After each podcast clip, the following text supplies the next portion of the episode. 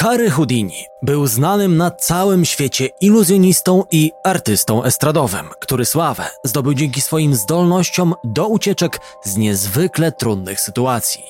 Potrafił bez problemu uwolnić się z kaftana bezpieczeństwa albo ze zbiornika z wodą, będąc przy tym skrępowany kajdankami i łańcuchami. Houdini fascynował publikę za pomocą sprytnych trików, a także z pozoru prostych rozwiązań, takich jak choćby ukrycie klucza do kajdanek w swoim gardle.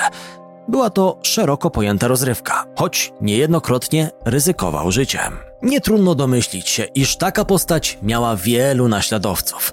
W dzisiejszym odcinku Sondera opowiem wam historię mężczyzny, który wcale nie zabiegał o porównania do słynnego iluzjonisty – Prasa okrzyknęła go jednak Houdinim z Florydy, a to wszystko ze względu na jego wyjątkowy talent do ucieczek z więzienia. To, ile razy wymknął się z zakrat oraz sposoby, w jaki to robił, bez wątpienia zaimponowałyby samemu Haremu Houdiniemu. Nazywam się Konrad Szymański. Witajcie w podcaście Sonder. Moi drodzy i moje drogie, zauważyłem w statystykach, że wciąż wielu i wiele z Was słucha podcastu, ale nie subskrybuje mnie na YouTube bądź Spotify, do czego gorąco Was zachęcam. Dodatkowo, zaznaczając dzwonek, będziecie na bieżąco z nowymi odcinkami Sondera, które pojawiają się co tydzień. Dziękuję za wsparcie oraz każdą pozostawioną ocenę. A teraz rozsiądźcie się wygodnie i poznajcie historię niezwykle inteligentnego więźnia Marka de Frista.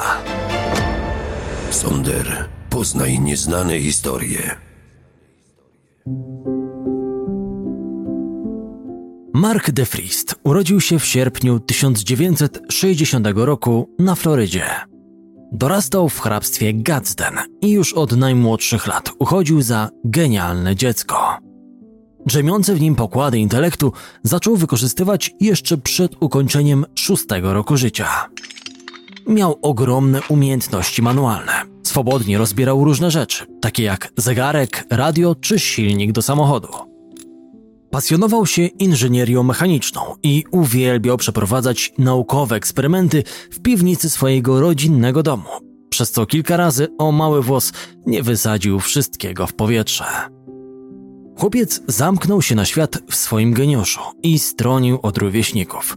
Gołym okiem było widać, że w pakiecie z inteligencją otrzymał też pewnego rodzaju problemy natury psychicznej, polegające na alienacji i nieporadności w kontakcie z ludźmi. Byłem totalnie nieokrzesanym, dzikim dzieckiem. Wszyscy próbowali nakłonić mnie do interakcji z innymi dziećmi, a mnie najbardziej interesowało to, jak działają różne rzeczy. Tłumaczył sam zainteresowany. Mark miał troskliwego i kochającego ojca Everetta, który po rozwodzie wychowywał go samotnie. O matce wiadomo niewiele, lecz z relacji jego bliskich można dojść do wniosku, że kompletnie nie zależało jej na synu. Ojciec w czasie II wojny światowej pracował w biurze służb strategicznych, czyli poprzedniku CIA. Lefrist senior zachorował na bardzo często występujący u byłych żołnierzy zespół stresu pourazowego i w związku z tym miał obsesję na punkcie Sowietów, wobec których odczuwał strach. Miał przekonanie, że ci zabiją jego i jego rodzinę, co było oczywiście irracjonalną obawą i pokłosiem przeżytej niegdyś traumy. To doświadczenie prawdopodobnie skłoniło go do przekazania jedynemu synowi umiejętności przetrwania w niesprzyjających warunkach, w tym wszelkie potrzebne do tego taktyki oraz strategie. To on nauczył Marka wszystkiego od podstaw. Choć utalentowany Młokos nie potrzebował wielu wskazówek. Wszystko przychodziło mu naturalnie, za sprawą wybitnej inteligencji. Wpajał potomkowi wiedzę na temat broni czy budowania maszyn i, co ważne, pokazywał różne techniki ucieczek. Przygotowywał syna jak na wojnę, do snu opowiadając mu historię z działań partyzanckich. Mark bezpardonowo wspominał tamte chwile. Trenowałem od szóstego roku życia. Kwestie wojny partyzanckiej, broni, materiałów wybuchowych, bomb czy rakiet przeciwpancernych to był dla mnie chleb powszedni. Mój ojciec pasjonował się latami 50. i 60. Ciągle mówił o pieprzonych czerwonych, którzy jego zdaniem mieli wkrótce nadejść. Ten koleś był szalony, naprawdę. Nigdy w życiu nawet nie widziałem Rosjanina.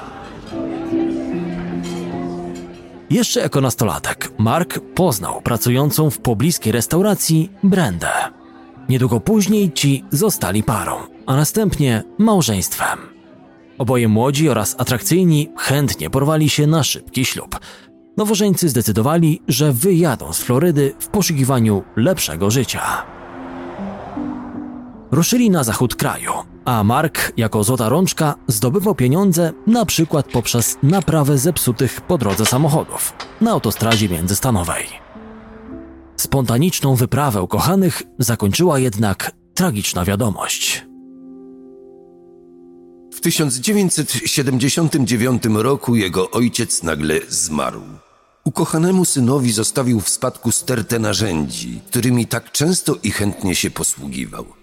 Dziewiętnastoletni Mark mógł przejąć te narzędzia dopiero po tym, jak testament przejdzie przez proces sądowy, by w ten sposób nadać mu moc prawną. Mark nie potrafił odnajdywać się w realiach dorosłego życia i nie rozumiał takich spraw, więc pewnego dnia po prostu poszedł do szopy i zabrał narzędzia.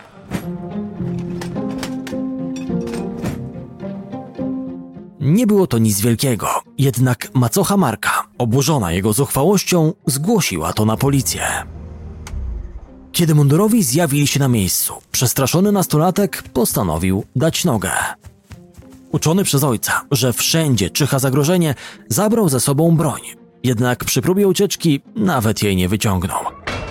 Za ten numer trafił za kratki po raz pierwszy. Sąd skazał go wówczas aż na 4 lata pozbawienia wolności.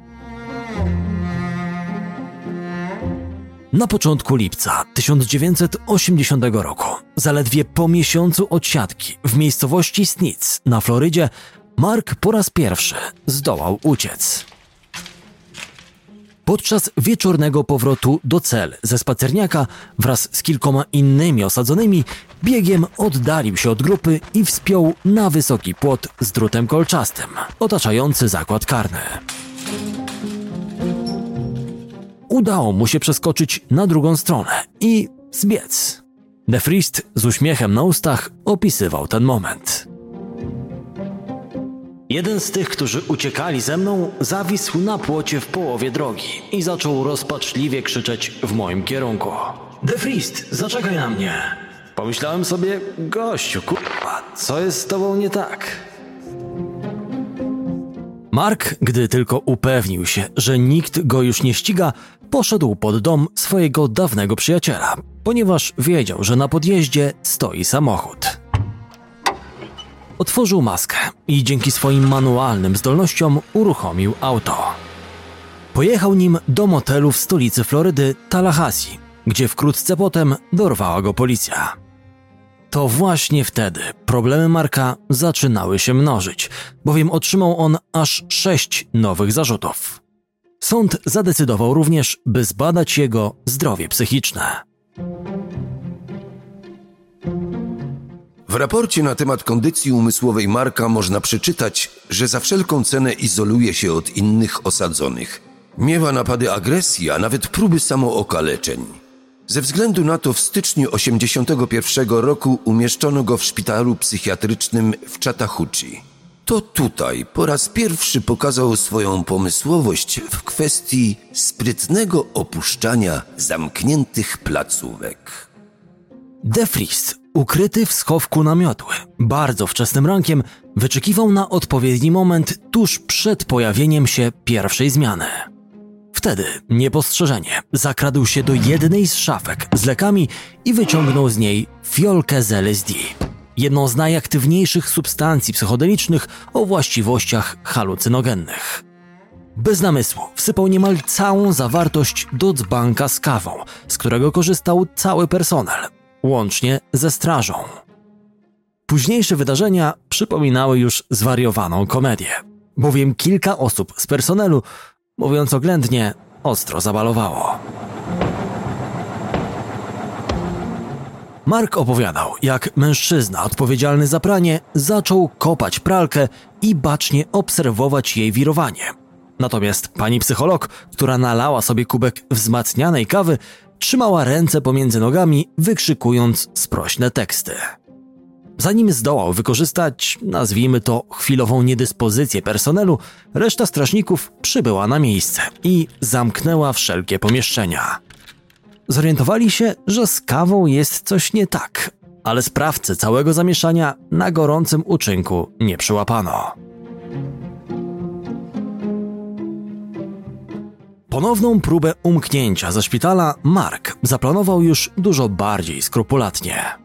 Zaczął uczęszczać na dostępne w placówce zajęcia z rękodzieła, gdzie od razu zajął się stolarstwem.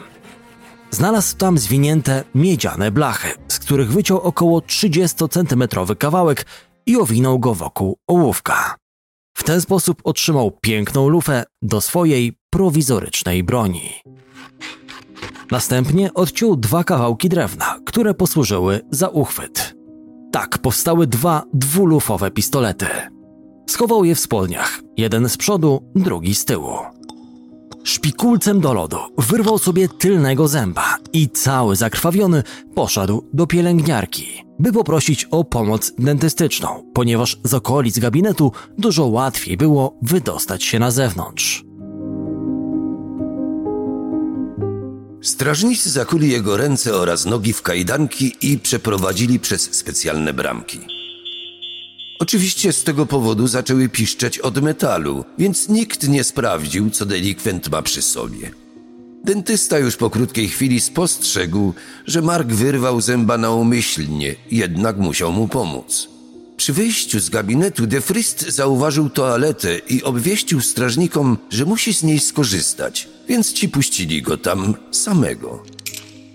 W mgnieniu oka uwolnił się z kajdanek. Wyszedł z toalety i wyjął ręcznie skonstruowane pistolety, celując nimi w personel. Co ciekawe, na początku reakcją wszystkich był śmiech. Ale gdy Mark wystrzelił w stojący na biurku telefon, który rozpadł się na wiele części, nikomu już do śmiechu nie było. Defrist wybiegł ze szpitala z zamiarem kradzieży auta, ale jak na złość nic akurat nie przejeżdżało. Wtedy uciekł w stronę bagna, bo jak sam stwierdził, już tam był i znał to miejsce. Postanowił na chwilę zacumować u swojego przyjaciela Hutiego Paramora, a następnie poszedł do swojej żony Brendy. Kobieta wyznała mu, że ma dość jego kryminalnych przygód. Zakończyła ich małżeństwo, a on chwilę później jadąc jej autem znów wpadł w sidła stróży prawa. Kochałam go całym sercem, które on po prostu złamał. Poszedł do szpitala, gdzie mogli mu pomóc, a on wolał skonstruować broń i stamtąd uciec. Ciągle przysparzał sobie nowych problemów. Nie mogłam tutaj siedzieć i wiecznie na niego czekać. Powiedziałam mu, żeby o nas zapomniał. Żaliła się Brenda. W marcu 1981 roku Mark trafił do więzienia w hrabstwie Bay County gdzie poszedł na prawdziwą wojnę ze strażnikami. Zdemolował trzy cele, zniszczył kajdanki, a nawet potrafił uwolnić się z kaftana bezpieczeństwa. Przeniesiono go do specjalnej celi, ale to też nie pomogło, bowiem wybił tam lampę i włożył rękę w dziurę, wiedząc, że znajdzie tam rury. Wyrwał jedną z nich i wyważył nią metalowe drzwi. Po tych wszystkich incydentach wezwano psychiatrę, doktora Berlanda, by orzekł, czy Mark może stanąć przed sądem jako osoba w pełni poczytalna. Czterech jego poprzedników uznało, że nie powinien. Jednak Berland nie zgodził się z ich opinią. To wystarczyło, aby zaledwie 21-letniego wówczas Marka uznać za poczytalnego. W międzyczasie Defrist tworzył nowe pistolety z rzeczy, które znalazł na podorędziu. Jeden zrobił na przykład stópki po paście do zębów. Ponoć jego kompan z celi stwierdził, że trzeba sprawdzić, czy broń rzeczywiście działa, więc tak też zrobili. Mark strzelił w jakiś przedmiot wiszący na ścianie. Ale to, delikatnie mówiąc, nie skończyło się dla niego dobrze. Został zabrany i dotkliwie pobity przez strażników, którzy mieli dość jego zachowania. Postawiono mu zarzut próby morderstwa i wrzucono do izolatki, gdzie żył w totalnej ciemności. Bez ubrań, bez materaca, a nawet wody. Nie mógł z nikim rozmawiać i korzystać z papieru toaletowego, mydła czy sztućców. Wyznał kiedyś, że strażnicy przychodzili do izolatki tylko po to, by go bić i torturować. Po dziesięciu dniach w tym piekle Mark stanął przed sądem i usłyszał wyrok dożywotniego pozbawienia wolności, który miał odbyć w więzieniu stanowym na Florydzie. Sąd wówczas ustalił, że o przedterminowe zwolnienie będzie mógł wystąpić dopiero w 2085 roku. Na tak bardzo dotkliwą karę złożyły się kolejne próby ucieczek, napad z bronią w ręku i rzekoma próba morderstwa przy pomocy chałupniczego pistoletu. Uznano, że Mark chciał zastrzelić jednego z członków służby więziennej, na co on sam stanowczo reaguje złością, twierdząc, że absolutnie nie miał takiego zamiaru. Dla osadzonych pobyt w więzieniu stanowym na Florydzie to doprawdy ciężkie doświadczenie. Mark przekonał się o tym dobitnie, na własnej skórze. Nie jest tajemnicą, że strażnicy szczególną niechęcią darzą więźniów skorych do ucieczek, a on pod tym względem miał bogatą kartotekę. Poza tym robił to w sposób niemal upokarzający dla klawiszy. Sprawiał, iż czuli się głupsi, momentami wręcz bezradni w starciu z jego pomysłami. The Frist nadał sobie ksywkę James Bond 007 ze względu na niezliczone próby ucieczki z zakładu na Florydzie. Strażnicy sporządzili aż 209 raportów dyscyplinarnych w związku z jego zachowaniem i przetrzymywaniem nielegalnych rzeczy, które w większości sam wykonywał, jak na przykład radio. Sonder, poznaj nieznane historie.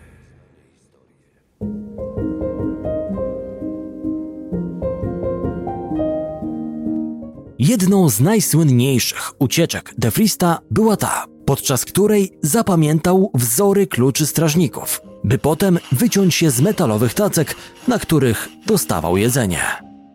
Dzięki temu udało mu się otworzyć cele i uciec ponownie, lecz szybko został złapany. Jego największym problemem były chwile zaraz po odzyskaniu wolności, ponieważ może jawił się co prawda jako wirtuos od ucieczek, ale zaburzenia psychiczne i brak przystosowania do życia poza murami ciągle dawało o sobie znać. Kompletnie nie radził sobie w rzeczywistości innej niż ta za stolowymi kratami. W końcu został przeniesiony do specjalnego, ekstremalnie rygorystycznego oddziału, który nazywano skrzydłem X. Po latach życia w milczeniu zdradził, że został brutalnie zgwałcony przez kilkunastu innych więźniów na początku swojego pobytu w placówce. Na tyle brutalnie, że potrzebował operacji. Przez 16 lat musiał udawać żonę innego więźnia, zwanego Uno, a to wszystko w zamian za ochronę przed resztą skazanych. Regularne nękanie i przemoc ze strony strażników były jego codziennością. Mężczyzna zażywał także przemycane narkotyki, co tylko potęgowało trapiące go problemy z psychiką. Pamiętam Marka de Frista. Byłem naczelnikiem w więzieniu stanowym na Florydzie, najgorszym z najgorszych. To więzienie, w którym mieści się cela i komora śmierci. Nikt nie chciał trafić do tego zakładu. Gdy tylko wspomnisz przestępcy o możliwości zamknięcia go w tym miejscu, natychmiast zechce współpracować, byleby tylko tego uniknąć. Mówił Ron McAndrew, były naczelnik. Defrista przenoszono na jakiś czas do innych zakładów karnych, by potem znów wrócił do więzienia stanowego. Gdy umieszczono go za murami placówki w hrabstwie Lyon County, szybko nawiązał znajomość z niejakim Cecilem Hunterem, który wyjawił mu, że wraz z innymi więźniami mają zamiar uciec. Mistrz tego fachu oczywiście chętnie przystał na tę propozycję.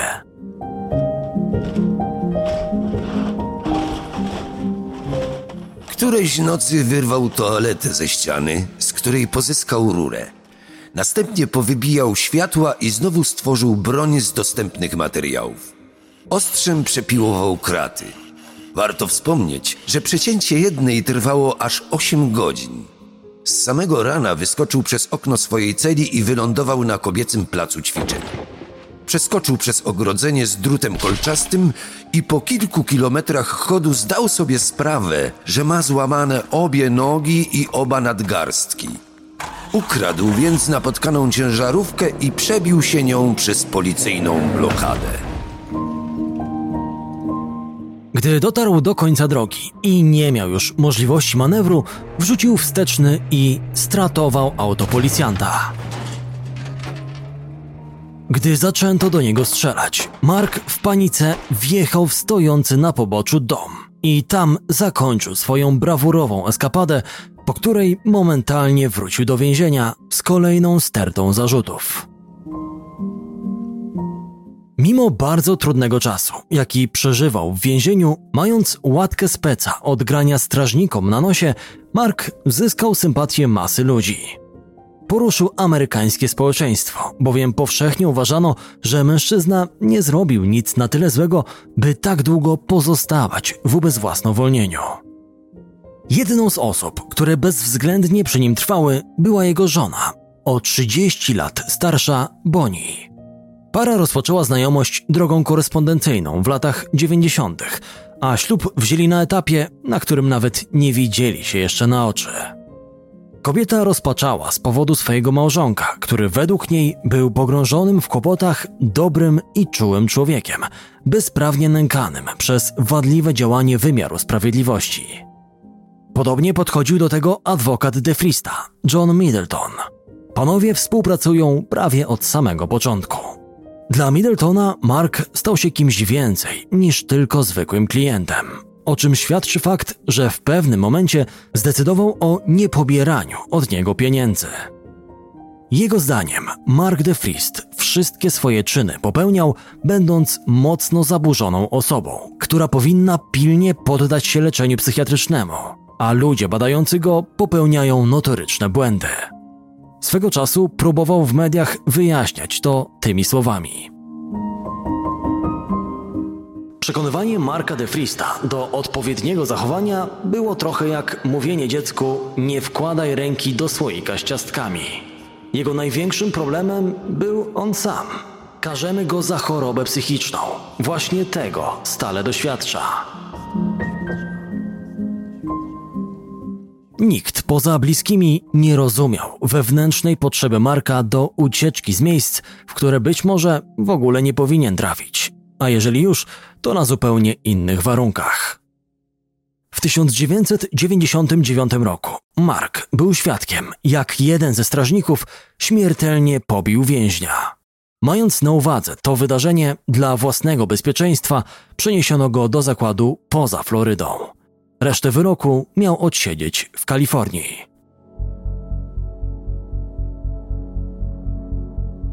Bohaterowi dzisiejszego odcinka naliczono łącznie 13 prób ucieczek z różnych więzień, z czego ta sztuka udała mu się aż siedmiokrotnie. Za każdym razem używał do tego swojego genialnego umysłu i nieprawdopodobnego sprytu. Houdini z Florydy zdecydowaną większość swojego wyroku przesiedział w ciasnych izolatkach, będąc przy tym traktowany jak człowiek drugiej kategorii. Jego żona Bonnie wraz z adwokatem Johnem Middletonem długimi latami walczyli o skrócenie wyroku, składając mnóstwo apelacji i próbując udowodnić, że stan psychiczny Marka wyklucza go z odsiadki w normalnym więzieniu. Do grona zwolenników The Freesta dołączył reżyser Gabriel London, który stworzył o nim film dokumentalny o nazwie The Mind of Mark the Freest. Film ukazał się w 2014 roku i spotkał z pozytywnym odbiorem. W jednej z popularniejszych recenzji napisano, że obraz ten jest potężnym aktem frustracji wymierzonym w amerykański system więziennictwa, który zdaniem wielu można przedstawić jedynie jako magazyn ludzi psychicznie chorych. Prawdziwy przełom nastąpił dopiero po premierze filmu, po dekadach walki o bardziej sprawiedliwy wyrok. Usilne starania żony, adwokata, reżysera filmu i reszty walczących o losy Marka przyniosły skutek. Wspomniany dr Berland po prawie 30 latach przyznał, że w 1981 roku popełnił błąd w ocenie stanu zdrowia Marka. Powtórzył badania, z których jasno wynikało, że mężczyzna ma poważne zaburzenia psychiczne, najprawdopodobniej powstałe na skutek uszkodzenia mózgu.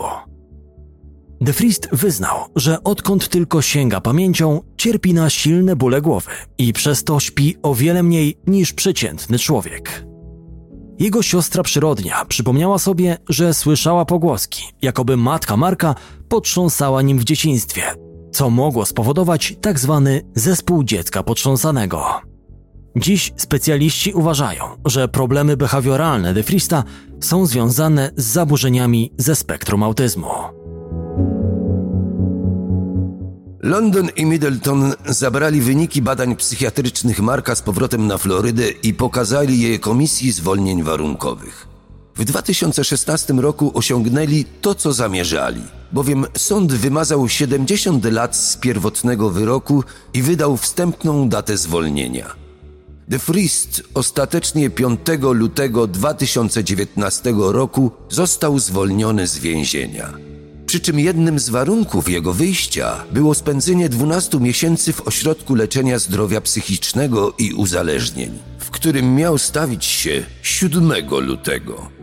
Te 48 godzin na wolności 58-letni wówczas Mark spożytkował na spotkanie z Bonnie.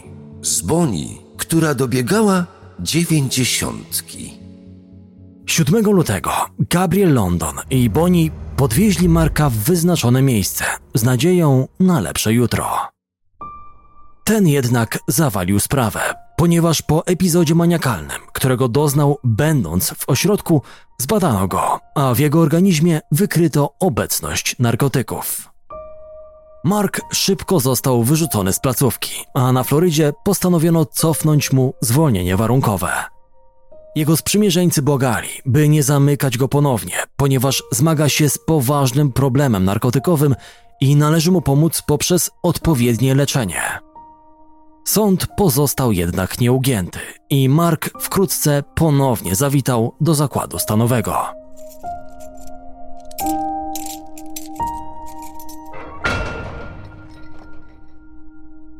Mark de Vriest spędził w więzieniu już ponad 40 lat. Oczywiście przez zdecydowaną większość wyroku jego codziennością była ciasna izolatka, bez choćby jednego promyku światła. Z początkowych czterech lat kary, które dostał za pochopne zabranie narzędzi ojca i ucieczkę, powstała długa, tragiczna podróż. Przykry lot, który zdefiniował jego życiorys. Dużym ciosem była śmierć Boni, która odeszła latem 2020 roku. Ostatnie wieści o Marku pochodzą sprzed kilkunastu miesięcy, kiedy to na poświęconym mu profilu na Facebooku napisano, iż nie czuje się on najlepiej, ale chętnie odpowie na listy od sympatyków, których przecież nie brakuje. Gdybym był mordercą, gwałcicielem albo coś w tym rodzaju, to pewnie by mnie wypuścili. Ale jestem tylko idiotą, który sprawiał, że to inni wychodzili na idiotów. Mówił z przekąsem, zawsze dając do zrozumienia, że nikogo nigdy nie skrzywdził. Postać Houdiniego z Florydy to postać niejednoznaczna. Mężczyzna przez wielu ludzi postrzegany jest jako ofiara systemu. Katowany przez strażników, szczuty przez ojca na wyimaginowanych wrogów, biedny człowiek, któremu trzeba było pomóc poprzez odpowiednie leczenie. Z drugiej strony jednak są także głosy mówiące, jakoby ten dobrze wiedział, co robi i był świadomy swoich czynów. Trudno stanowczo stwierdzić, jaka jest prawda i jednocześnie sklasyfikować Markę de Frista w sztywnych ramach sprawiedliwej oceny. Zresztą, pewnie i tak by z nich uciekł. A co wy sądzicie o sprawie Marka de Frista? Czy według Was został sprawiedliwie osądzony? Napiszcie w komentarzu na YouTube lub w odpowiedzi na Spotify. Dziękuję Wam za każdą aktywność oraz ocenę pozostawioną pod dzisiejszym odcinkiem. Konrad Szymański, kłaniam się nisko. Do usłyszenia za tydzień.